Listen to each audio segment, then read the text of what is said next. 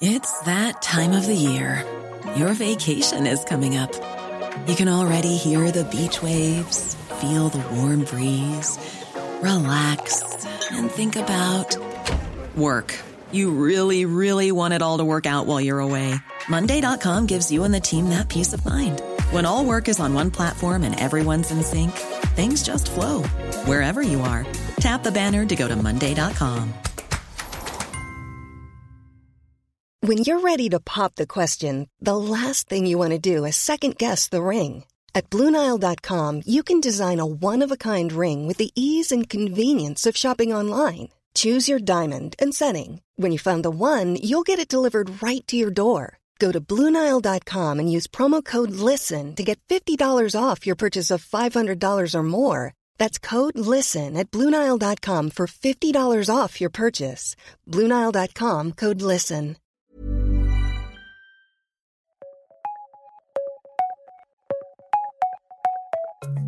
Welcome to the World in 10. It's a snapshot of some of the stories being covered on today's Times of London. I'm Jenny Barsby. On today's podcast, what is it like as a Jewish Times columnist to be pressured into commenting on the conflict in the Middle East? I speak to Giles Coren. Also, Poles go to the polls in what could see a major change to the country's future direction. Plus, the Queen of Pop wows London. The reviews are in. All that squeezed into the next 10 minutes.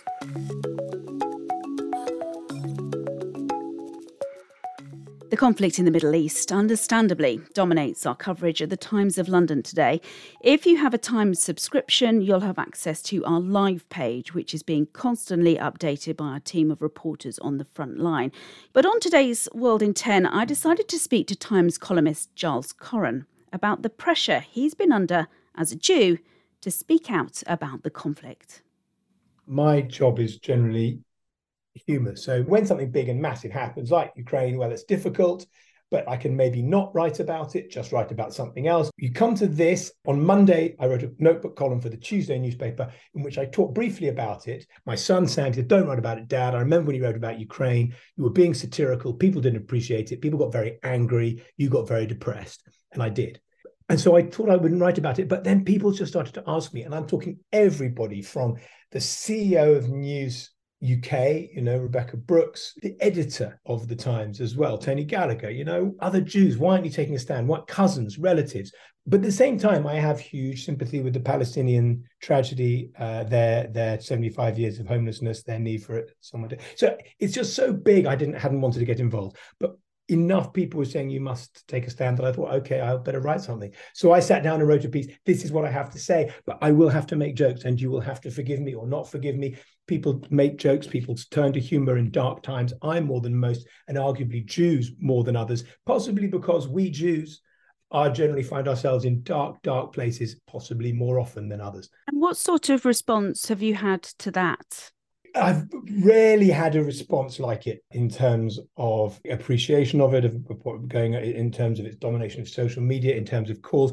I have been called from everybody, from again, Rebekah Brooks, the CEO, right at the top, delighted with the piece, thinks it's wonderful, great. Thanks, Rebekah. Rod Liddle, Matthew Parris from My Paper, who I love. Dominic Sandbrook, you know, the world's most in demand podcaster, the great historian, telling me how great it was. I mean, literally, everybody just going, this is so great. I don't think I've had a single person tell me it was rubbish. What about the the main critic, I suppose, which is your 10 year old son? I don't think he knows that I wrote about it. My 12 year old daughter read it. She said, wow, dad, this is really good. You know, I didn't, I didn't think you were any good really. So she had no notion that I was capable of writing something meaningful. So she loved it. And I suppose possibly after lunch today, I might show it to Sam and see if he, see if he lets me off.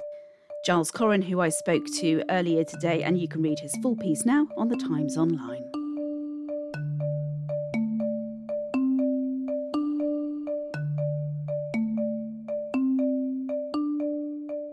It seems like the whole world is going to the polls at the moment. Yesterday, we brought you the results of the referendum in Australia. There's also been an election in New Zealand. Today, all eyes are on Poland. It's an election that is too close to call, I'm told, with the result likely to have a major impact on the country's future direction. The outcome will determine whether the right wing Law and Justice Party will win an unprecedented third consecutive term in power or a combined opposition can win enough support to oust the ruling party that's led Poland now for eight years. Today's Times of London features an in depth piece which explains the background to this election, the players involved, their policies. But what I found interesting is the sheer numbers of Poles living abroad who've registered to vote in this election here in the UK. The number tops 160,000. Jakub Krupa is a London based journalist. He's also going to be voting in this Polish election and told us why the numbers are so high. I think it's partially because obviously after Brexit, a number of people had to decide whether they want to stay in the UK forever, they, they want to come back to Poland at some point. There's a number of reasons for them to consider going back to Poland in terms of economics, prices, career developments potentially as well. So they're looking actively looking at this. So what about Poland? What's the, what's the next big thing? And I think the number today says a lot. And of course, the Times of London will bring you the results once those votes are counted.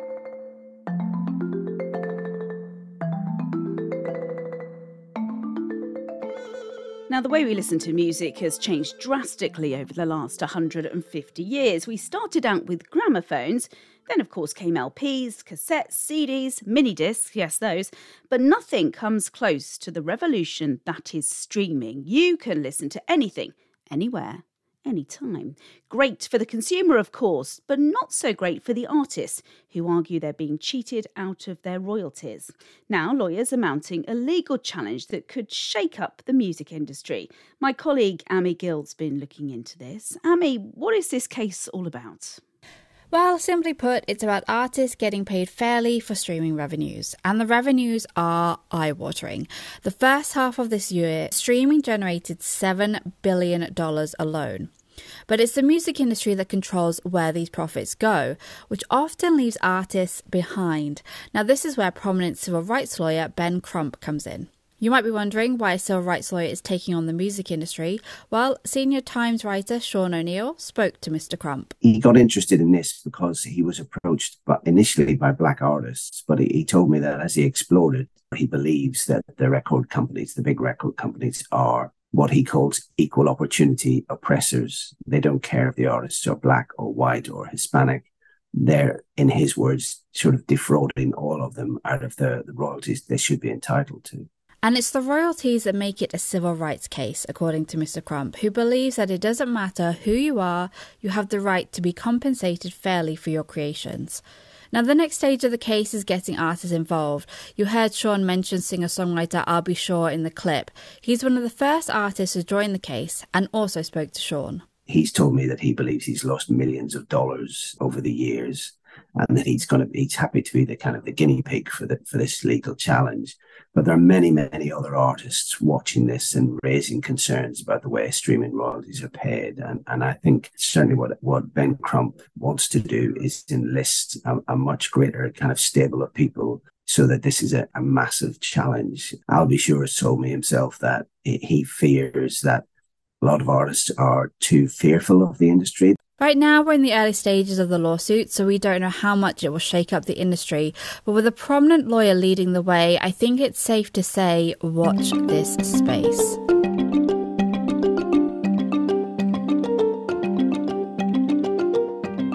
I feel like the world in 10's been following the twists and turns of the sale of Manchester United for months now, but it looks like the end's in sight. The path's been cleared for Britain's richest man, Sir Jim Ratcliffe, to buy a 25% stake in the Premier League club. It's after Qatari Sheikh Jassim pulled out of the bidding for a full takeover because he couldn't come to an agreement with the current owners, US brothers Joel and Avram Glazer.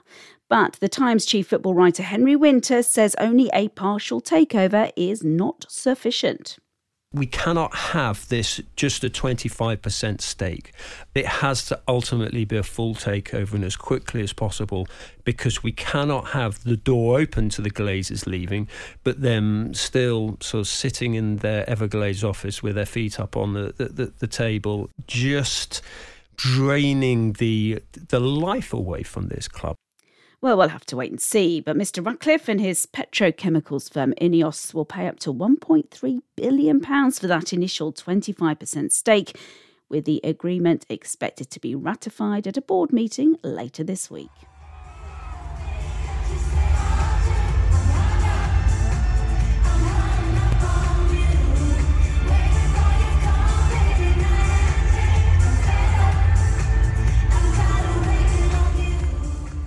Was Madonna performing at the O2 in London for the first night of her celebration tour. A tour that was delayed several months after the singer was hit with a severe bacterial infection.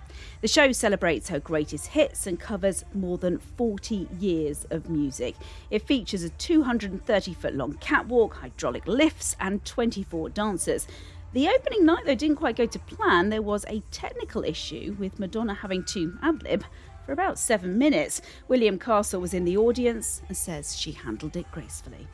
She was telling a few personal stories. Um, some of them weren't very PG, but it was nice to have that kind of like introspective look into her thoughts, and it was kind of a bit more like something less choreographed to talk to all those people just off the cuff. I wouldn't be able to do it. For those of us who were unable to get tickets, the Times of London's reviewed the show, and it certainly sounds like the Queen of Pop is back into the groove. Just wondering if I can stretch to a ticket. I'll keep you posted on that, but that is it for today's World in 10. We are back tomorrow.